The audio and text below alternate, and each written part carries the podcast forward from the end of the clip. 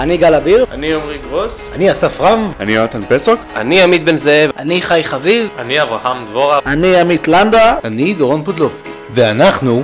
אנחנו... אנחנו... אנחנו... אנחנו... אנחנו... אנחנו... אנחנו... אנחנו... גיקלופדיה. זה היה מוגזם. אתם מאזינים לגיקלופדיה המשודרת. שלום חברים, ברוכים הבאים לעוד פרק של הגיקלופדיה המשודרת. היום פרק מיוחד, הבאנו לאולפן שלנו טרקי, מ... הוא גם אה, פודקאסטר בדיוק כמונו, הוא מגיע מהפודקאסט Assimilate This, אמרתי את זה נכון ליאור? נכון מאוד, כן. ואיתנו באולפן כמובן נמצא עמית לנדה, עמית, מה העניינים? אהלן דורון, התגעגעתי. ואני אליך כמובן. לא, דיברנו המון על נושאים גיקים בהרבה מאוד מהפרקים שלנו, אבל מעולם לא נגענו בסטארטרק ומבחינתי אני מכה על חטא, ובשביל זה בעצם הבאתי את ליאור. אה, ליאור, בבקשה תציג את עצמך. אהלן, אני ליאור, אני טרקי uh, כבר, uh, לא יודע, מאז גיל שמונה בערך, מאז שהיו משדרים את הדור הבא בלבנון.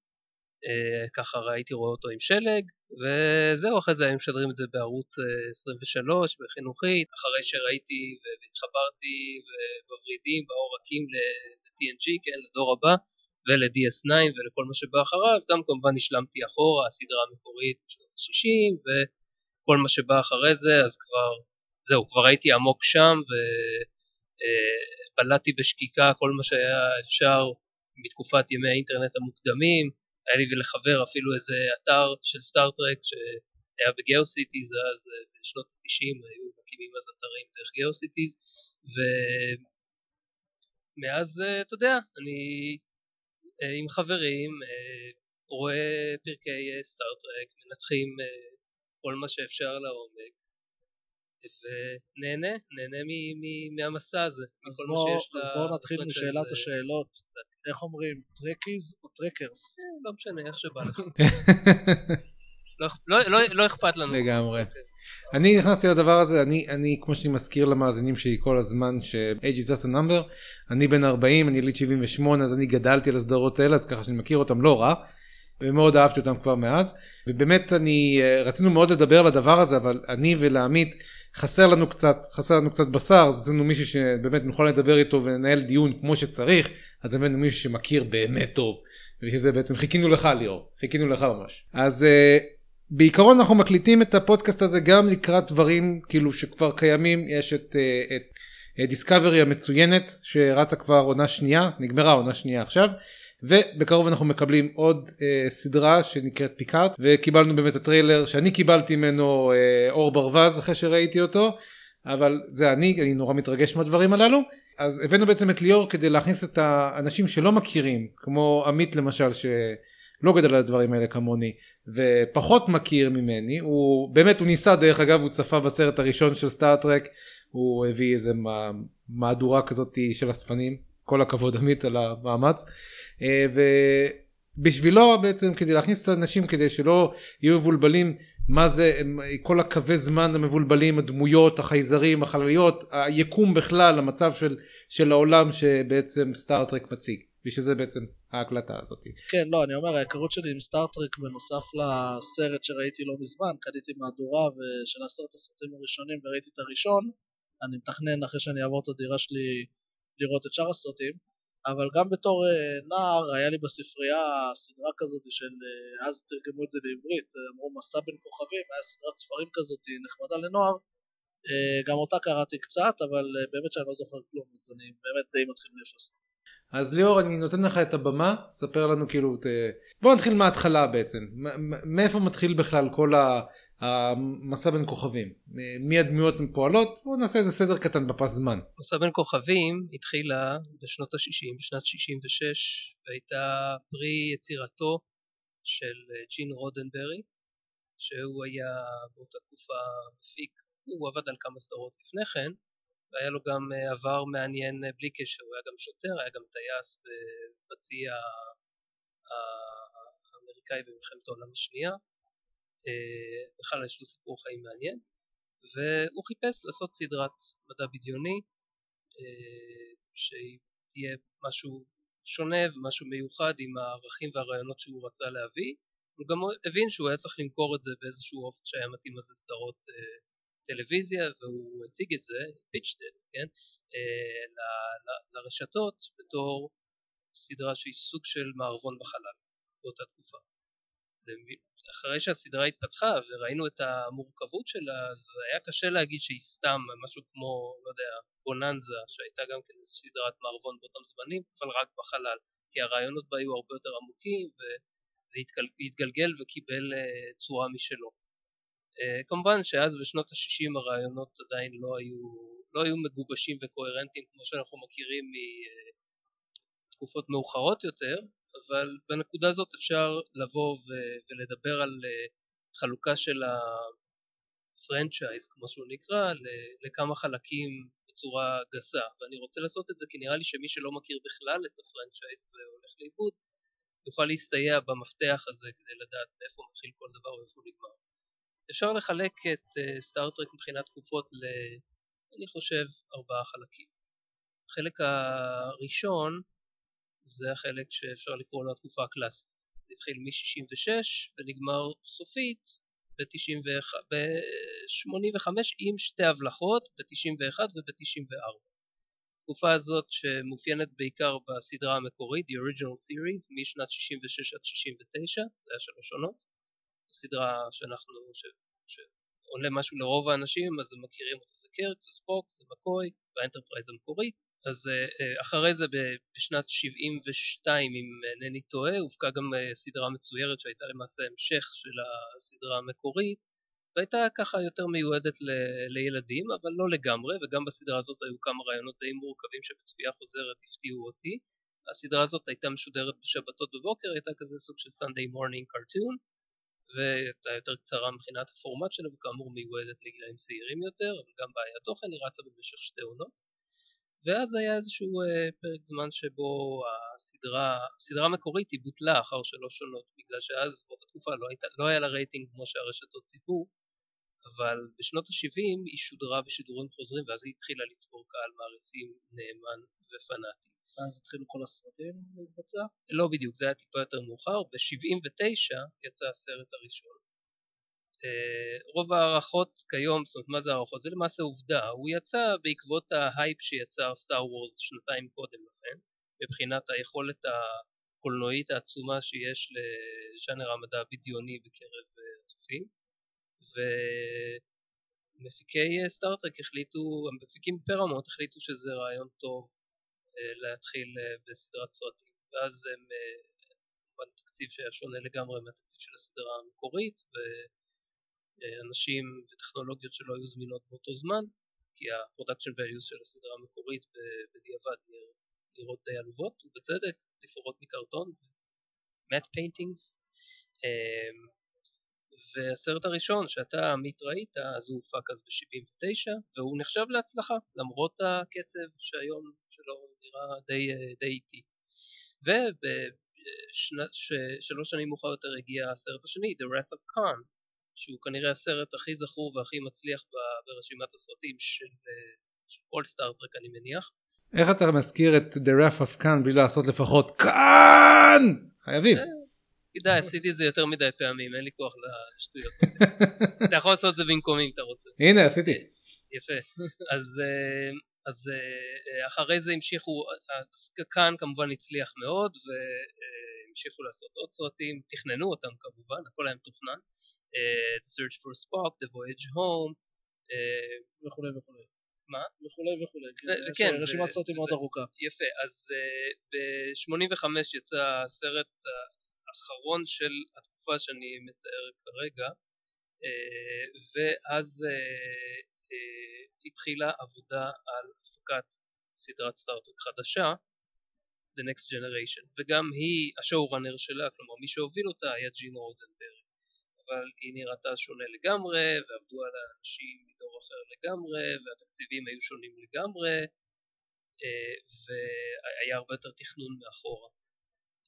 דיברתי על זה באחד הפרקים של הפודקאסט שלי כשרודנברי לפני כל, לפני שכותבים כל, כל סדרה, לפני שמגישים פיילוט אז כותבים איזשהו ספר שהוא כמו סוג של bible לסדרה כדי לתאר איך אה, הדמויות אמורות להתנהג ואיך הסביבה אמורה להיות וזה כדי שיהיה קו מנחה לבימאים. מעין חוקה לסדרה. כן, משהו כזה. אז אה, יש אה, פרק על זה, וג'ינו רודנברי כמובן כתב את זה, uh, ואז בעצם מתחיל הפרק השני, פרק הדור הבא בפרנצ'ייז של מסע בין כוכבים, והפרק הזה נמשך בין 1987 כשהסדרה יצאה עלתה לאוויר עד 1994 כשהיא הסתיימה.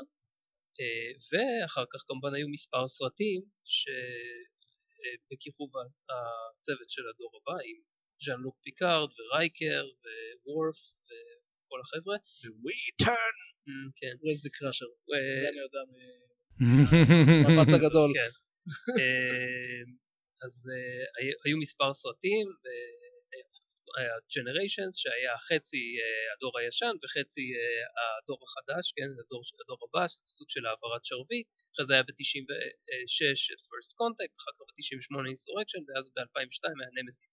זה היה הסרט האחרון ובעצם ההופעה האחרונה של צוות הדור הבא. אה, למעט איזושהי הבלחה קטנה באנטרפרייז, זה לא חשוב. אה, ולפני כן מבחינת סדרות, אז ב-93 התחילה סדרה Deep Space Nine, חלל עמוק 9, שהייתה על תחנת חלל, והיא לדעתי ולדעת רבים לא נפלה בכלל מקודמותיה למרות הערכות ראשוניות. רצית להגיד משהו? לא, לא, אה, כן, אני גם על Deep Space 9 שמעתי פה ושם, אמרו שכאילו, מה שאני שמעתי שהדעות נורא חלוקות, אבל שמצד אחד אה, קצב אחר ויותר העברת מסרים נורא אהבו את זה, מצד שני מי שלא אהב את זה, התלונן בדיוק על הדברים האלה, שהיה כאילו פחות אה, אקשן אה, ממה שאפשר לקרוא לזה אקשן. לא לא זה, אני, אני לא יודע אני לא יודע כל כך אה, על החצויות של לא הדעה הזאת. לא לא אתה לא מתבלבל אתה צודק באמת יש טענות כאלה אבל אני חושב שאחד הדברים המגניבים ב- ב- בסטארטרק בכלל שכל אחד מה, מהסדרות הם דמויות אחרות אנשים אחרים ופלואו אחר לגמרי. השינויים מהגרסה המקורית הסדרה המקורית משנות ה-60 לבין ה-Next Generation ו-Deep Space 9 זה פשוט מאוד מפקדים אחרים צוות אחר הכל הכימיה שונה היחס בין האנשים שנמצאים בתחנת חלל או בחללית הם שונים לגמרי וזה אחד הדברים הבאמת מאוד נעימים בסטאר-טרק שנותנים בעצם לסדרות האלה אה, לייצר לעצמך איזה תת עולם בתוך העולם המאוד מאוד עשיר הזה אני מאוד אוהב את זה. אוקיי, אז מעבר, ל, אה, מעבר לחלל עמוק 9 יצא שנתיים מאוחר יותר ב-95 יצא וויג'ר שהמשיכה עד וויג'ר, אה, אה רגע שנייה אני אזכיר בחלל עמוק 9 אז העלילה מתרחשת בתחנת חלל, חלל עמוק 9 שנמצאת ליד חור תולעת ויש שם אה, עלילה מורכבת וזה. המפקד זה קפ... commander סיסקו, אחר כך captain סיסקו ועוד צוות שלם וטוב של חברי צוות וחלקם הגיעו מהדור הבא כמו אה, המהנדס אובריין ווורף שמצטרף בעונה הרביעית. ו... וכן ויש הבלחות גם בסדרה הזאת מהדור הבא יש גם טיפה crossover ים בין הסדרות. ואחר כך, ב... ואחר כך אה, יצא וויג'ר ב-95 שהסתיימה ב-2001 והיה לה cast שונה, הספינה מתחילה רגיל בחלל הפדרציה ובעקבות איזשהו אירוע שקורה שם בפיילוט אז היא משוגרת לרביע דלתא שמרוחק כ-70 אלף שנות אור מאיפה שהבית שלהם למעשה נמצא והיא מבלה את הסדרה לנסות להגיע הביתה בכל מיני דרכים, מחפשת קיצורי דרך ויש לה הרבה הרפתקאות. אחרי הסדרה הזאת, עכשיו יש כאלה שמחלקים ואומרים אוקיי פה נגמר עידן הדור הבא ומתחיל איזשהו עידן חדש של אנטרפרייז, סדרה אנטרפרייז שהתחילה ב-2001 והסתיימה ב-2005 אני רואה את זה כעדיין חלק מהדור הבא בגלל שלמרות שהיא לא מתרחשת בערך באותו זמן כרונולוגי בניגוד לדור הבא, חלל עמוק 9 וויג'ר שמתרחשות פחות או יותר באותו זמן, נגיד פלוס מינוס 8-10 שנים אנטרפרייז מתרחשת כ-200 שנה, יותר מ-200 שנה לפני כן, כלומר בסביבות שנת 2151, בעוד שהסדרה המקורית משנות ה-60 מתרחשת, מת... המקורית משנות ה-60 ב-2266 והדור הבא ב-2366, בדיוק 100 שנה לאחר מכן. אז קצת קשה להגיד מה, איך זה הדור הבא, מה זה קשור, אבל הצוות של המפיקים, ריק ברמן וברנון בראגה, שעבדו על הדור הבא ועל DS9 ועל וויג'ר, הם אלה שמפיקים וכותבים את אנטרפרייז ומבחינתי זה אותו, לכן אני קורא לזה את אותו דור, גם לא היה ממש פער זמנים בין סוף של וויג'ר ב-2001 ותחילתה של אנטרפרייז ב-2001.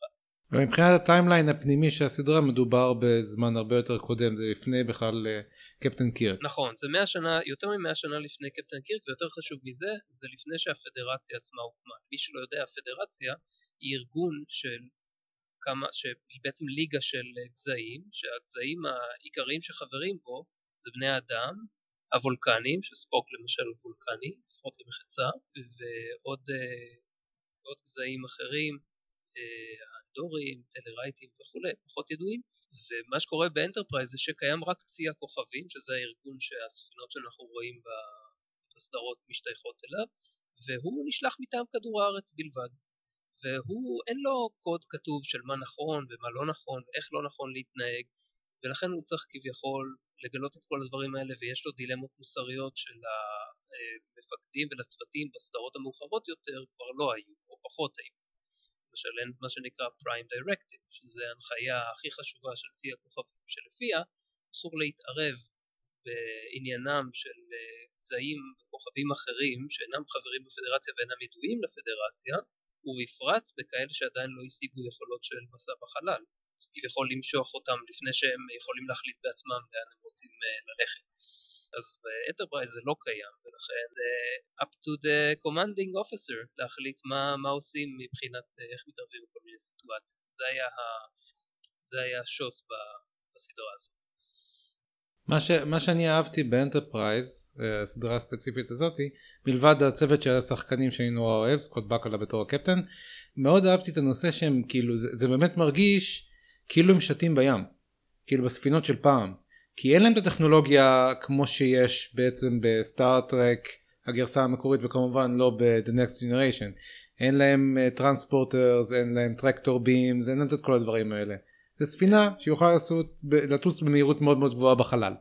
זה כן, פחות או יותר זה.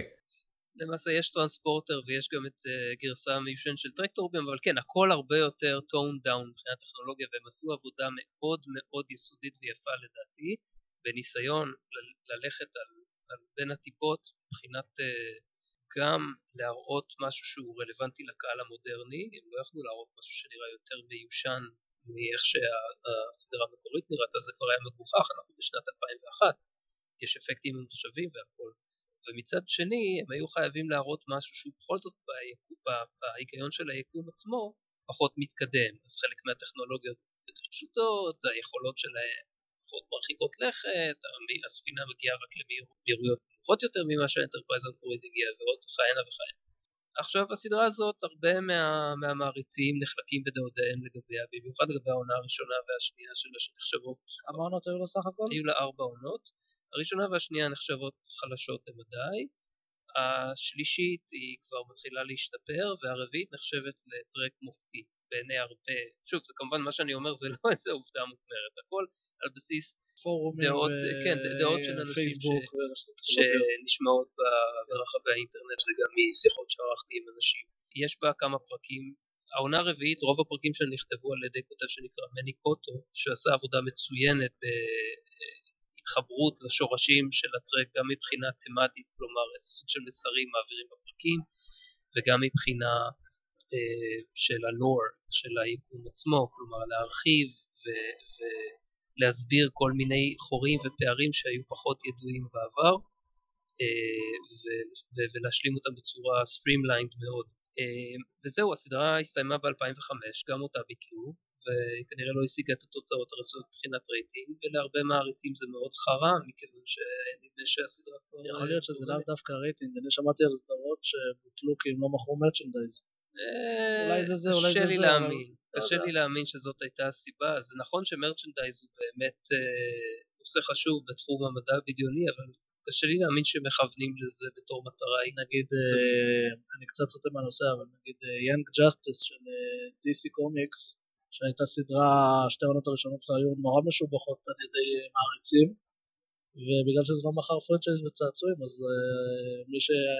מי שהפיק אותה ביטל, שכחתי את השם של הרשת, אבל יכול להיות שזה לא הסיפור של אנטרפרייז, יכול להיות באמת שזה הרייטינג. אחרי שאנטרפרייז בוטלה, בעצם נגמר החלק, הש... הפרק השני בדברי ימי ה franchise של הדור הבא, והיה בעצם דממה, במשך ארבע שנים הייתה דממה, לא יצא תוכן חדש של סטאר טרק מלבד איזשהו קומיקס שחלק מחשיבים אותו כקנוני וחלק לא מחשיבים אותו כקנוני. אה, וב-2009 יצא סרט שנקרא סטאר טרק כמו שאנחנו קוראים לו סטאר טרק 2009 ובישר את תחילתו של עידן שלישי, עידן אברמס, ג'יי ג'יי אברמס שהיה הבמאי והמפיק של, נדמה לי שהוא היה גם המפיק של הסרט הזה. אה, ועל צוות הכותבים נמנו אלכס קורצמן והיה שם רוברטו אורצ'י ודיימון לינדלוף שמאוחר יותר חלקם לפחות עבדו איתו על שני הסרטים הבאים בסדרת הסרטים הזאת, תת הסדרה אם תרצו. לא, לא בדיוק תת סדרה, פשוט סדרת סרטים חדשה. אז אפשר לקרוא לחלק הזה בעצם האברהם ורס, היקום של אברהמס. והסיבה שמבדילים אותו ככה זה בגלל שקורה משהו בתחילת הסרט אה, הראשון, טוב אפשר לספיילר, עברו כבר עשר שנים, שבעצם אה, הספינה שעליה נמצא קירק העולל ואבא שלו פוגשת בספינה שבאה, ספינה רומולנית שבאה מהעתיד וקו הזמן למעשה מתפצל בין מה שהכרנו היא פוגשת אותה, זה מתרחש, אה, כמובן זה בא כביכול לעשות ריבוט, דרה מקורית, קירק וספוק, כל מה שאנחנו מכירים, רק עם מראה יותר מעודכן, טכנולוגיות והכל נראה כמו חנות של אפל, אפל סטור כזה. ו... אז בעצם הסרט הזה נוצר כדי לעשות איזושהי נקודת התחלה למי שלא הכיר את ה franchise עד 2009. אה, אפשר גם להסתכל על זה ככה, בגדול נראה לי שהוא פשוט נוצר כדי אה, לרכב על, ה... על התופעה התרבותית שהיא סטאר טרק, שיושבת ב... בתודעה הקולקטיבית של אה, מיליוני מעריצים ברחבה, וכמעט כולם למעשה, זאת אומרת קשה לזרוק אבן ולא לא, ולפגוע במישהו שלא שמע לא על קירק, לא על ספוק, בימי אפ סקוטי וכל מיני דברים כאלה, ועכשיו הנה יש להם הזדמנות לראות גרסה מעודכנת של זה, במיוחד אם הם צעירים וכמו שאתה אומר פחות, אה, פחות מכירים את זה ואין סיכוי שהם יצפו בסדרה המקורית שוב, אז כנראה שכן, הם היו הקהל יעד, אבל קהל היעד במקרה של הסרטים האלה היה כנראה גם קהל רחב יותר שרצה לבוא לקולנוע ולקבל. לא, ברור, כאילו יש את המעריצים, אני קורא להם השבויים במרכאות, שברגע שתוציא משהו עם הכותר שהם אוהבים, אז כאילו יבואו לראות, אבל כדי לעשות את זה טוב ועדכני צריך גם למשוך קהל יעד חדש. נכון, אז... אה, אתה לא יכול לבנות רק, אה, כי לצורך העניין, נגיד והסרט היה, אני לא יודע איך היה הסרט, אבל נניח והסרט היה לא טוב, ואז כאילו בין המעריצים השמועה תישמע, אבל מי שלא מכיר את זה, עדיין ילך לראות, כי הוא לא נמצא בחוגים האלה. אה, זה כאילו נראה לי המחשבה. אה, כן, תשמע, אה, כמה אנשים ילכו לראות את הסרט זה כבר תלוי כמעט לגמרי בשיווק כן, לדעתי, היום לא כל כך משנה מה איכות הסרט, נכון.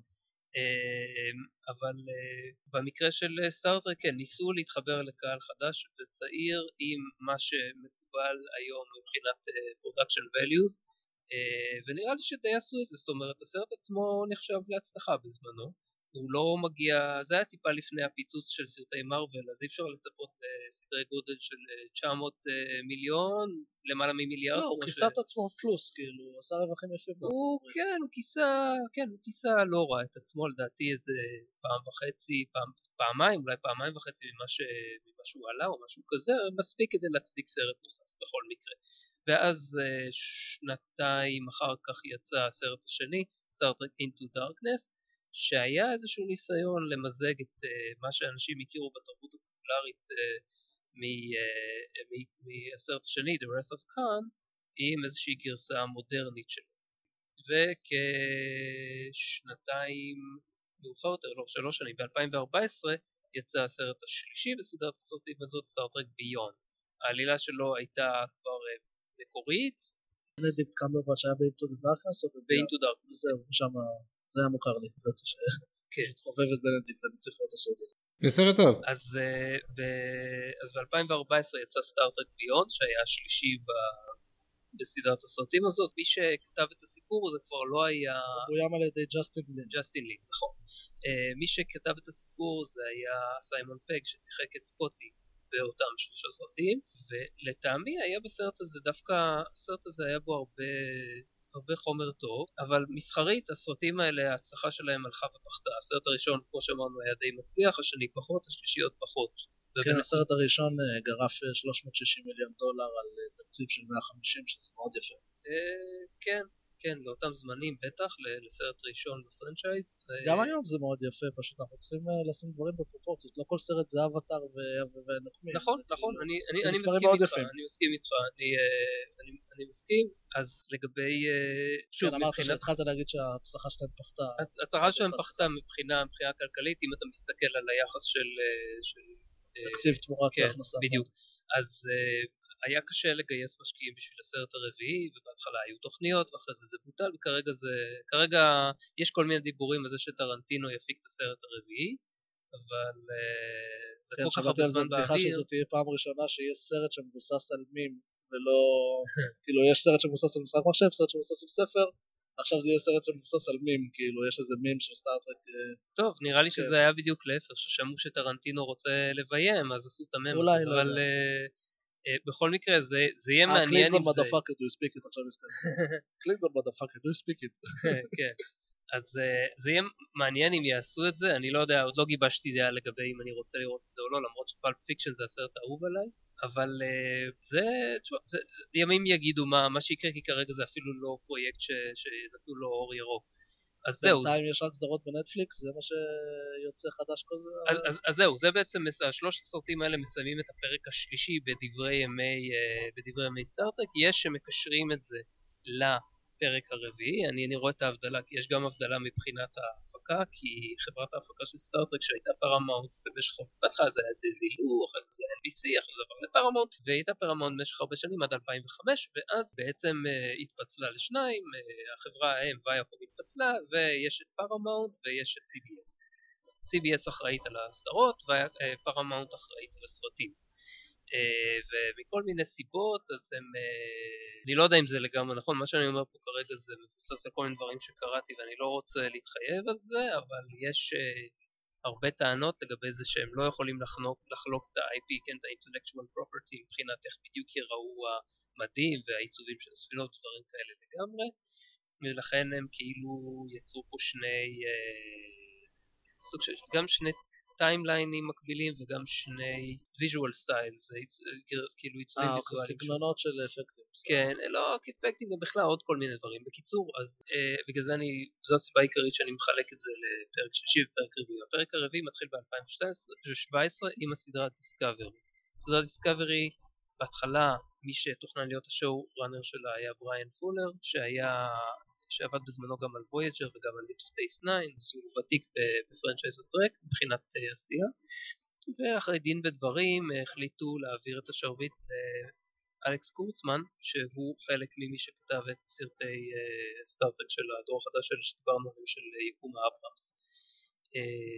הדיסקאברי אני חייב לציין ששמעתי רק דברים טובים, שוב לא ראיתי את זה בעצמי, אבל אחרי זה עמית מעניין אותי שתראה לי איפה קראת, א- א- איפה המקורות שלך, כי אני שמעתי הרבה דברים הפוכים. לא, שוב, אני לא מסתובב באותם חוגים כמו הטרקיז. זה, זה בגלל, בדיוק בגלל זה מעניין אותי לדעת, כי אני כן. מקווה שאני לא בתוך איזה אקו צ'יימבר כזה, ושומע רק את הדברים של אה, אנשים יש. קבוצה, אה, יש קבוצה שנקראת, אה, בפייסבוק, קבוצה שנקראת אה, נטפליקס אה, סדרות וסרטים או משהו כזה, ופעם ב- אנשים ממליצים, אומרים, מה, נתקעתי בלי סדרות, מה לראות וזה, והרבה אנשים שאוהבים אה, סייפיי, אה, ממליצים על דיסקאברי וגם על אה, על הסדרה החדשה שיצאה עכשיו, אה, ברח לי השם שלה. יש עוד סדרה, לא? חוץ מדיסקאברי. הולכת לצאת, הולכת עדיין לא לצאת בתחילת בתחילת 2020. אז לא, כן, אז ממליצים על דיסקאברי. והיא לא תצא בנטפליקס. לא, כן, על דיסקאברי ממליצים, הם אמרו, שתי עונות, אה, פרקים ככה, פרקים ככה, אבל בגדול סדרה טובה, זה מה שיש שם. אז ככה, דיסקאברי, כששמעתי שדיסקאברי הולכת להיות מופקת, אני מאוד מאוד uh, התרגשתי, כי זו פעם ראשונה מזה 13 שנה, uh, לא, 12 שנה שהולכת לצאת סדרת טרק חדשה. וגם חששתי באותו זמן. האמת היא שכששמעתי שהסדרה הולכת להיות עוד פעם פריקוול, כלומר היא הולכת להתרחש בערך 10 שנים לפני הסדרה המקורית, קצת נפלו פניי, כי אמרתי, די, שבעתי. אני רוצה לראות את העולם של סטארטרק מתקדם קדימה, כמו שהדור הבא עשתה, כן, היא הלכה 100 שנה אחרי הסדרה המקורית, וזה נותן לה הרבה יותר חופש לעשות דברים שאי אפשר היה לעשות בסדרה המקורית, ולחקור דברים בצורה אחרת, אולי המציאות טיפה השתנתה, אולי הפדרציה השתנתה, סטארפליט השתנה, אנחנו מקבלים אנשים שמבחינה תרבותית הם קצת שונים ממה שראינו בדור הקודם. אבל לא, הסדרה הזאת הולכת להיות רק עשר שנים לפני הסדרה המקורית, זאת אומרת שאנשים הם פחות או יותר אותו אנשים, אנחנו אמורים לקבל את אותה רמה של טכנולוגיה, אנחנו אמורים לקבל את אותה רמה של עיצוב ספינות ודברים כאלה, אז כאילו, זה סוג של כנראה הולך להיות די משעמם, או זה, או שהם יעשו את מה שהם עשו, שזה לעשות שינוי עיצובי כמעט מוחלט, סוג של reboot. וחוץ מזה כבר היה פריקוול אחד, הייתה את אנטרפרייז, אז למה, והיא הייתה פריקוול יחסית בסדר, כן, כי הלכו איתה מאה שנה אחורה, שזה מספיק זמן, אז יש לך תרבות שהיא טיפה שונה, מציאות טיפה שונה, עיצוב טיפה שונה, טכנולוגיה שונה ואתגרים שונים. ובדיסקאברי, אז היה קשה לי לחשוב על איזה סוג של, איזה סוג של אה, אה, שינויים הם יוכלו לעשות, שגם יציבו אתגרים חדשים ורעננים עם עלילות חדשות ומקוריות, וגם ישמרו על איזשהו רצף הגיוני למי שכבר מעריץ. וכנראה שזה לא היה חשוב להם במיוחד, כי הסדרה נראית מאוד מאוד שונה מכל דבר שמעריץ סטארט-אפ שמכיר את הסדרה יכול היה למצוא, זה הבחירה שלהם. יש כל מיני דיבורים על איך שהקלינגונים נראים, כן, הקלינגונים זה גזע מאוד ותיק שהופיע כבר בסדרה המקורית, אם כי הפנים שלהם היו אז חלקים לגמרי. יש לי פרק על זה גם כן בפודקאסט, ואחר כך הם גיבשו את המראה המוכר שלהם החל מהסרט הראשון שאתה ראית עמית, ובעיקר בעידן הדור הבא, קצת קרובים לדור הבא, Deep Space 9 וויג'ר קצת פחות, כן. אמ, ואז אז הם בחרו לעשות איזשהו שינוי מאוד מאוד רדיקלי לאיך שהקלינגונים נראים, ובאמת שלא אכפת לי מזה כשלעצמו, יש הרבה אנשים שאומרים, אתה לא אוהב שינויים, אתה לא אוהב וזה, אתה הייטר וזה, והאמת שזה לא ככה, כלומר, לא מפריע לי שעושים שינוי עיצובי, כל עוד יש לזה איזושהי הצדקה סבירה, וכמה שחיפשתי לא הצלחתי למצוא הצדקה סבירה ללמה עשו את זה שם, חוץ מזה ש... עולם, יס, עולם ישן עד היסוד נחריב, וזה קצת צורם לי בתור מעריץ. אחר כך, אבל זה לא, כמובן זה לא בעיה רצינית עם הסדרה, זה דבר שאני בקלות יכול להתעלם ולנפנף אותו ולהמשיך הלאה. יש לי בעייתיות עם הסדרה כי אני חושב שהכיוונים של העלילות שלה הם לא מספיק טרקים, העיצוב שלה הוא מאוד מאוד אפל, היחסים בין הדמויות הם רוויי אה, אה, עימותים אה, ורוויי אה, לא ממש עוינות, אבל יש הרבה snarkiness כזה, כן, יש הרבה סרקזם בין אנשי הצוות ודברים שלא כל כך הכרנו, לא מהסדרה המקורית ולא מהדור הבא, וגם לא מדיפ ספייס ניין וויג'ר, זה נראה כאילו, באופן כללי כולם די עברו את הקטע הזה ויודעים איך להסתדר אחד עם השני, וזה חלק מהסיבה שהם נבחרו להיות ה Starfleet finest, הטובים ביותר שיש לסטארפליט להציע. ופה אנחנו מקבלים סדרה ש... אה, וגם בפעם הראשונה לסדרה יש גם lead character שהוא באופן, שהיא באופן מובהק לא הספינה, אלא דמות מסוימת. הסדרה מסתובבת סביבה, זאת מייקל ברנהם, הדמות, של, הדמות הראשית למעשה בסדרה, ויש לה סיפור שהוא באמת מאוד מעניין והכל, וזה מכריח את, את הצופים להתחבר אליה אם הם רוצים לאהוב את הסדרה, אני חושב. קשה, קשה לעבור מפרק לפרק בלי להתחבר אליה. וזה לדעתי מינוס כשמדובר בסדרות סטארטרק, כי בסדרות סטארטרק אתה יכול לראות פרקים שהם standal, רוב, רוב הפרקים הם standalone, כן, הם לא חלק מאיזשהו story arc, לא serialized, בעיקר בסדרה המקורית בדור הבא, אתה יכול להתחבר לנושא הפרק או לא. הבנתי אותך. זה יכול להיות שזה באמת... אותי הדבר היחיד שהפריע, אותי הדבר היחיד שהפריע בדיסקאברי זה בעצם הטיימליין עצמו. כי אני לא הבנתי איך אני מחבר אותו. באמת שלא. כי כל ההסבר שלהם לפתיחה שהמלחמה שנגד uh, הקליגונים היא, היא שונה לחלוטין ממה שמוסבר בעצם בסרטים המקוריים בסדרות המקוריות וזה מאוד בלבל אותי.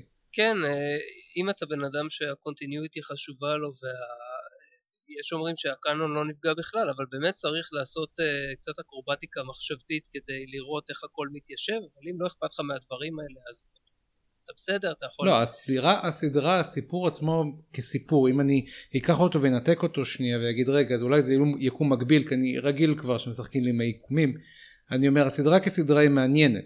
העונה השנייה היא קצת יותר, מדי מישמש רגשי, אבל בגדול הסדרה כסדרה היא עובדת, היא מעניינת, היא מרתקת, היא עשויה טוב לטעמי. אוקיי, okay. אמ, אני צריך לצפות בה, ראיתי אותה פעם אחת עד כה את כל הפרקים, אני צריך לצפות בה שוב גם לצרכים דידקטיים וגם כדי להעריך אותה שוב, אה, וזה יהיה מעניין כי להגיד את האמת, הרבה מהעונות הראשונות של כל סדרות הטרק לא היו מי יודע מה, בלשון המעטה, זאת אומרת, היו להם הרבה פרקים טובים, לדעתי, למשל העונה הראשונה של הדור הבא, היו לה הרבה פרקים טובים, אבל רואים שהיא לא מה שקורה לסדרה בעונה שלוש ואילך, שהיא מתחילה לתפוס צורה, והדמויות הן הרבה יותר מקובשות, והעלילות הרבה יותר זורמות ופחות מביכות. אה, דיברנו על קנון, באמת הזכרת את ה... כאילו, המילה קנון עולה פה הרבה, דיברנו המון על הסרטים, על הסדרות. איפה הקאנון עומד במדיומים נוספים? כי נגיד אה, בסטאר וורס לדוגמה, שתמיד נוטים להשוות, דיסני הרי קנו את לוקאספילם והם עשו סדר והתחילו להוציא נגיד אה, קומיקסים ואמרו מה שלפני זה כאילו סתם סיפורי עם, זה לא קרה, ומה שמעכשיו בקומיקסים זה קאנון. כן. אז איפה זה עומד עם סטארטרק? סטארטרק אה, תחת יוצא דר... תחת דארק הורס, לא? דרד איזה... הקומיק, קומיקסים? הקומיקס, כן. יש כל מיני קומיקסים, לא כולם יוצאים תחת דארק הורס, ואני לא בטוח, זאת אומרת, מבחינה קנונית, לדעתי, מה שהיה בסטאר וורס זה שהיה Expanded Universe, שכלל גם novels uh, וגם קומיקסים ועוד כל מיני דברים, והכל הכל הכל היה בשליטת לוקאס, והכל היה כאילו מאוד uh, מאוד מתוכנן, ו- ולכן כאילו דברים נפלו fell into place, מאוד קינאתי בזה בתור, uh, בתור אוהד סטארטרק שגם אוהב, אוהב מדיה אחרת. Uh, בסטארטרק שום דבר פרט למה שאתה רואה על המסך הקטן והמסך הגדול לא נחשב קאנון, ולא רק זה, אלא גם הסדרה המצוירת משנות ה-70 אה, במשך הרבה שנים היא הוגדרה על ידי ג'ין רודנברי עצמו כלא קנונית ואז ביטלו את האי קנוניות שלה באיזשהו שלב מאוחר יותר. אה אוקיי הבנתי. בסדר. אז כאילו מי שרוצה לתפוס סטארטרק על מדיומים אחרים זה כאילו זה נחמד והכל אבל אה, זה לא שלא יצפה לראות דבר דומה על המסך. לא שמענו הצהרה חד משמעית מההפקה בשנים האחרונות לגבי מה המעמד של קומיקסים וספרים ביחס לסדרות ולסרטים מקורסמן או ממישהו אחר the powers that be. לכן אני לא יודע להגיד לך את זה בוודאות. אני יודע שיש שיתוף פעולה בין הפקת הסדרה ובין סופרים שכותבים uh, כותבים ספרים שקשורים לדיסקאברי כבר יצאו כמה וקומיקסים כמו שאמרת אני לא יודע כמה זה ייחשב קנוני, נראה לי שלא. אוקיי. אוקיי, אז דיסקאברי סגרה עונה שנייה לפני כמה חודשים, סגרה אותה בצורה מאוד מעניינת תמוהה לדעתי, שגורמת לי לחשוב, לא רוצה ספיילר כי זה עדיין טרי למי שלא ראה, זה גורמת לי לחשוב האם אלכס קורצמן, ה show-runner, החליט לבצע שינוי כיוון בעקבות תגובות ממעריצים, או שזה בעצם הכל חלק מאיזושהי תוכנית שלא לא הייתה לנו שום דרך לדעת עליה. אבל uh, בהחלט הסדרה הולכת לכיוון טיפה שונה בעונה השלישית שכבר uh, התחילו לצלם אותה. עכשיו לגבי דברים מתוכננים. סטארטרק הולכת להתפוצץ מתכנים חדשים בשנים הקרובות, להתפוצץ. כבר עומדת לצאת, כבר נמצאת בצילומים בסדרה הבאה, סטארטרק פיקארד, שתהיה מבוססת כולה סביב ז'אן לוק פיקארד, הקפטן מהדור הבא, שאותו משחק פטריק סר פטריק סטיוארט, ויופיעו שם עוד כמה דמויות מעידן הדור הבא. ברנט ספיינר שמשחק את דאטה, יופיעו שם 7 of 9 ששיחקה, יופיע אה, שם ג'רי ריין ששיחקה את 7 of 9, הבורגית שחזרה מה collective בוויאג'ר. לזה אני מחכה הכי הרבה, עם כל הכבוד. אה, אה, איך פיקארד, איך קוראים לו? פטריק סטוארט הולך לחזור לשחק בפיקארד. כן. אוקיי, בסדר. לגמרי. הוא כבר שם, זה כבר צולם, זה כבר כאילו ב post production, לא יודע, רוב הפרק, חלק מהפרקים כבר צולמו וחלק ב post production, אולי יוצאו תגובות, זה שם, זה קורה. כן, כן. ראינו כבר פוסטר, טריילר, ראינו. כן, כן. כן, כן, יש טריילר, נחמד מאוד. יופיעו גם עוד כמה דמויות מעידן הדור הבא, כמו רייקר וטרוי, ואולי יהיו עוד הבלחות במהלך, ה... במהלך הסדרה. אני, אני לפחות מקווה. מאוד מאוד התרגשתי כשראיתי את הטריילר. יש לנו גם אייטם על זה בפרק האחרון שדיברנו עליו שיצא יצא בדיוק כשיצא הטריילר לכן הקלטנו עוד הדר בשביל זה.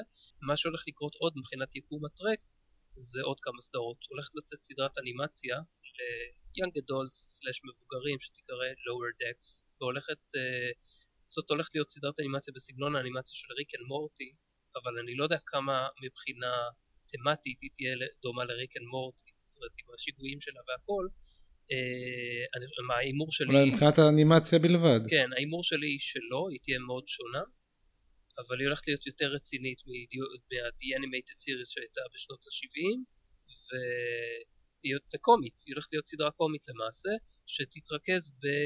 אה, באנשי הצוות הפחות אה, פחות בולטים ביחס למה שהיה בסדרות שאנחנו מכירים, כלומר לא הצוות הבכיר, אלא כל מיני קצינים זוטרים ומה קורה להם.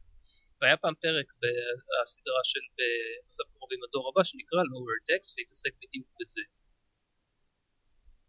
זה מעניין כי יש, יש המון באמת סדרות uh, פרודיות וקומדיות שיוצאות, uh, שיצאו ויוצאות שבעצם uh, מתלבשות על הז'אנר של סטארט-טרק. זה נחמד שגם הם הרימו את הכפפה ואמרו גם אנחנו יכולים לעשות את הפרודיות האלה, את הקומדיות האלה ובעצם לצחוק קצת על עצמנו ובאותו נשימה גם בעצם לתת איזשהו overlook חדש על דברים שבעצם בדרך כלל לא רואים. איפה נוכל לצרוך את כל הטוב הזה? איפה הסדרות האלה הולכות ומשווקות? אז ככה, דיסקאברי משודרת בנטפל, בנטפליקס בישראל ובאירופה, בארה"ב זה בשירות של CBS שנקרא All Access, ארה"ב וקנדה, ובנטפליקס אפשר לראות גם את כל הסדרות הקודמות, כלומר בסוף קרובים לסדרה המקורית, הדור הבא, חלל עמוק 9, וויג'ר וחלק מהסרטים, אם כי לא את כולם. שוב, זה עניין של פיצול זכויות, ונטפליקס לא השיגו רישיון להקרין את כולם. לעומת זאת, סטארטרק פיקארד לצערי תהיה משודרת באמזון פריים כי אין לי מנוי של אמזון פריים ואני צריך לעשות אם אני ארצה לראות את הסדרה במישור החוקי ולגבי הסדרות הבאות כמו lower decks ומה שיהיה מאוחר יותר אז אני לא יודע עדיין אני מעריך שהם גם ישודרו באמזון פריים אבל אי אפשר לדעת הדברים האלה יכולים להשתנות על בסיס הסכמים לוקח להם שבוע להיחתם אז כרגע מוקדם מדי להגיד באופן כללי נוצר פה טרנד בעייתי, בלי קשר לסטארטרק נוצר פה טרנד בעייתי של פיצול של הרבה סדרות ותכנים בין שירותי סטרימינג שונים. כן, ו... זה נראה לי שמי שמוביל שם את סטארטרק די אה, מוכר זכויות למרבה במחיר, ככה זה... אה, קשה, קשה לדעת, יש... זה לא, זה לא נמצא הכל תחת מטריה אחת, כמו שאמרת, נטפליקס לא הצליחו להשיג את האישור להקרין הכל. זה יכול להיות, זה, לגבי האישור, אז בגלל הפיצול שדיברתי עליו קודם בין החברה ויאקום ל-CBS, אז כל הסרטים הם תחת ויאקום ופרמונט והסדרות תחת CBS אז לא הייתה בעיה להשיג את הסדרות אבל הסרטים זה שהצליחו להשיג חלק זה כאילו בנטפליקס יש את הקטע הזה שאתה נכנס ומדי פעם איזשהו תוכן מופיע ואחרי כמה ימים הוא נעלם ואי אפשר כן. לדעת מתי כן זה אזהרה מוקדמת. אה, אני לא יודע מה היה שם מבחינת הסרטים אה, מרבה במחיר. כן תמיד ככה חברות מסחריות בסופו של דבר. אז אה, ליאור אני רוצה לשאול שאלה שאני מקווה שלא תעצבן אותך אבל זו שאלה שתמיד טעיתי. אני מסתובב בחוגים גיקים רובים בחיי, כאילו היו לי תמיד חברים אהבו אנימה, גיבורי על, מלחמת הכוכבים, אבל uh, היה לי קשה בארץ למצוא, בארץ יש סטארטרק, אני יודע שיש, אבל זה כאילו, זה עושה רושם ש... שהפרנצ'ייז הזה לא תפס בארץ הצלחה, או שאני טועה או שתסביר לי איך זה קרה. אני חושב שזה עניין של תלוי על איזה תקופה אתה מתכוון, אני גדלתי בשנות ה-90, הייתי אז נער, בין 92 ל-2000 וזאת הייתה ללא ספק התקופה החמה והכי טובה להיות מעריץ של סטארטרק אה, ובארץ בטח כמו שאני ראיתי את זה הייתי מוקף באנשים שהם מעריצי סטארטרק אה, והיה קשה אז להתחבר כי זה היה קצת אה, עידן טרום האינטרנט ברגע שפורומים התחילו לצוץ בתפוז וכל מיני כאלה אז היה מאוד מאוד קל למצוא מעריצים ברגע שאייקון והכנסים המוקדמים שכבר התחילו אז ב-98 היה כנס, כנס סקטור 972 ואחרי זה היה אייקון כבר החל מ-99 ואילך ולפחות בשנים הראשונות סטארט-טרק היווה פלח מאוד מאוד גדול בכנסים האלה וכמות המעריצים הייתה בלתי נתפסת. וזה התחיל לדעוך עם הזמן כי גם התוכן של סטארט-טרק התחיל לדעוך לגביך אני לא יודע אתה בדור אחר אז בטח חוויה שלך אני בשנת 91-2 הייתי בן שנה שנתיים. אז זהו אז, אה, אז אה, אני מתאר לעצמי שהחוויה שלך שונה אני רואה את זה גם כן אני רואה שזה נראה כאילו אני לא יודע אה, אני, אני רואה מספרים רק דרך הקבוצה של נסענו כוכבים בפייסבוק שם המספרים לא כל כך מעודדים אבל עובדה שהחלטתי להרים פודקאסט בעצמי ו... ושהוא בעברית אז הוא פונה רק לקהל יעד ישראלי אני חושב שיש מספיק מעריצים, אה, תמיד יכולים להיות אה, יותר. באופן כללי הקהילה שלנו, קהילת הגיקים בישראל היא לא מאוד מאוד נכון, גדולה. נכון. כאילו להתמקד, להתמקד במשהו מאוד מאוד ספציפי כמו מסע בין כוכבים זה באמת נכון. בעייתי. בגלל זה אני מפזר את האהבה שלי לכל הכיוונים. אז אה, כן, היו תקופות טובות יותר, תקופות פחות טובות. אני חושב שעכשיו זו תקופה שהולכת להיות די טובה. אני מקווה מאוד שסדרת פיקארד והעונה השלישית ואילך של Discovery יעוררו עוד עניין ועוד עוד אנשים צעירים, דם חדש בעיקר, זה מה שאנחנו תמיד מחפשים, להצטרף לקהילת הטרקים. אה, זה מאוד מאוד תלוי להערכתי בסוג וכיוון התכנים שיהיו בסדרות. מה שמשך וקסם לכל כך הרבה אנשים בדור שלי היה המסע האנושי שהסדרות האלה אה, משדרות, שזה דבר שאני לא ראיתי באף פרנצ'ייז אחר באותה מידה. אותי מה שמחבר לפרנצ'ייז הזה זה בעיקר האופטימיות המטורפת שהסדרה הזאת נותנת. היא פשוט אופטימית בלי סוף, וזה נורא נורא נעים. בהחלט כן, יש אנשים שזה דוחה אותם ללא ספק, שמעתי, אה, שמעתי כמה כאלה לפני, אה, לפני כמה זמן, וזה היה, היה לי מוזר וצורם לשמוע את זה, אבל טוב ש... טוב, ש... טוב שאני שומע גם את הצד הזה, וגם לי היו לא מעט פעמים ספקות לגבי, אוקיי, החזון הזה הוא כאילו נאיבי מדי, ומה... ברור שזה צריך להתקדם לכיוונים יותר אפלים כדי להיות מעניין, אבל, אבל- לא, זה לא נכון. אבל צריך גם את זה, צריך גם את זה. באמת מה ששמר על, אה, על הסדרה כל כך פופולרית כשהיא הייתה פופולרית, העובדה שלנוכח אסונות, מלחמות אה, ורעות חולות כאלה ואחרות, העתיד שלנו, אם נרצה, ייראה טוב וורוד, וזה קשה, זה קשה כשיש תקופות, אה, תקופות מציאות, אה. בשנות ה-60 זה היה יותר קל, הייתה נראה לי אופטימיות נכון. באוויר וכל מיני דברים שגרמו לתקווה לפרוח אצל אנשים, כן, דור, דור כן, הפרחים. אה, אז אה, זה לא, גם טכנולוגית, ההגעה לירח והמרוץ לחלל היו נראים כמו עוד רגע נכון. הכל ב- החלל הוא בהישג ידינו. זה הייתה אווירה נכון. מאוד טובה. ואני מקווה שהצלחנו לשחזר את זה בשנות ה-80 עם הדור הבא והסדרות שבאו אחריו, ואני מקווה שנצליח לשחזר את זה בסדרות הבאות ובעונות הבאות.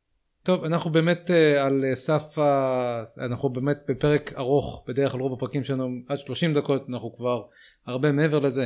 אז בדקות האחרונות שלנו הייתי רוצה באמת כמה מילים אחרונות. עמית, נתחיל איתך.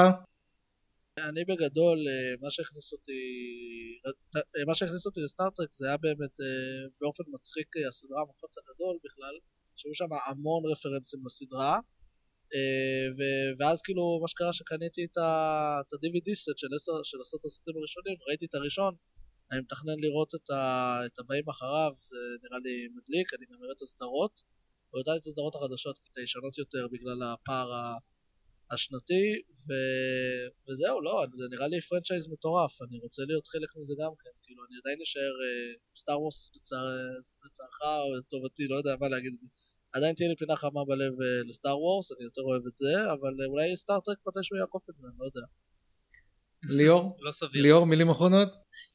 אחלה, מחמם את הלב לשמוע מה שעמית אומר פה, ואני מקווה שיצא לי להתקל בעוד הרבה קולות כאלה של אנשים שאיכשהו לא, לא הצליחו להיחשף ולא לא הכירו את, ה, את ה franchise המדהים הזה, ושהתחברו, ולא משנה באיזה דרך, לסדרה, ו- ושיחזרו גם אחורה לתכנים היותר ישנים, ושינסו למצוא בהם את, ה, את המסרים המזוקקים והיפים, שלדעתי כמעט בלתי אפשרי למצוא בכל franchise אחר. נהדר.